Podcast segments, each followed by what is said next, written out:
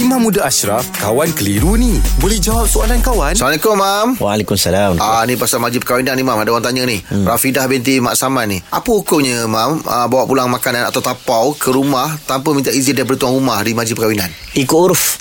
Uruf tu ikut adat setempat. Ah. ikut adat setempat dia senang. Kalau kampung tu memang semua orang kampung tu buat kenduri pun 100 orang. Ah. Dan semua orang tahu kalau buat kenduri tu semua orang boleh bawa balik tapau Ah. dan tak ada masalah pun tak ada kena rekod satu-satu seorang-seorang. Ha, tak ada masalah untuk dia bawa balik. Oh. Tapi kalau di situ urufnya adalah tuan rumah akan bagi kepada siapa Betul. yang dia nak bagi. Hmm. Ataupun orang last-last belum habis makan jangan ambil lagi. Ah. Tetamu tengok orang tengah datang. Ya, ya, Itu uruf betul. kita di Ah, Malaysia tu betul, macam betul, itulah. betul. Kau ambil bungkus siap-siap orang nak datang Ah, ramai lagi. tak cukup Tengok pula tak kan? cukup pula. Betul. Ha, urufnya biasanya dah habis semua. Kalau undangan sampai pukul 5 petang, Ah, ni dia dah pukul 6 bungkus. petang dah bungkus-bungkus dalam plastik. Hmm. Ha, bawa balik Bawa lah. tapau. Tak payah nak bagi tahu sampai seorang-seorang kena rekod Oh. sebab dah faham dah ni adik-beradik dekat. Ha, itu harus sebab itu kena tengok keadaan. Ah. Ha, tapi tak boleh ambil tanpa kebenaran ataupun sesuatu yang melanggar adat kebiasaan. betul. Ha, macam saya sebut tadi lah pergi ambil awal-awal. Ha, itu antara benda yang tak boleh lah. Ah. Tapi kalau benda itu dah faham ada setempat silakan tak. Okey. Terima kasih, Mam. Eh? Baik. Alhamdulillah. Selesai satu kekeliruan. Anda pun mesti ada soalan kan? Hantarkan sebarang persoalan dan kekeliruan anda ke Sina.my sekarang.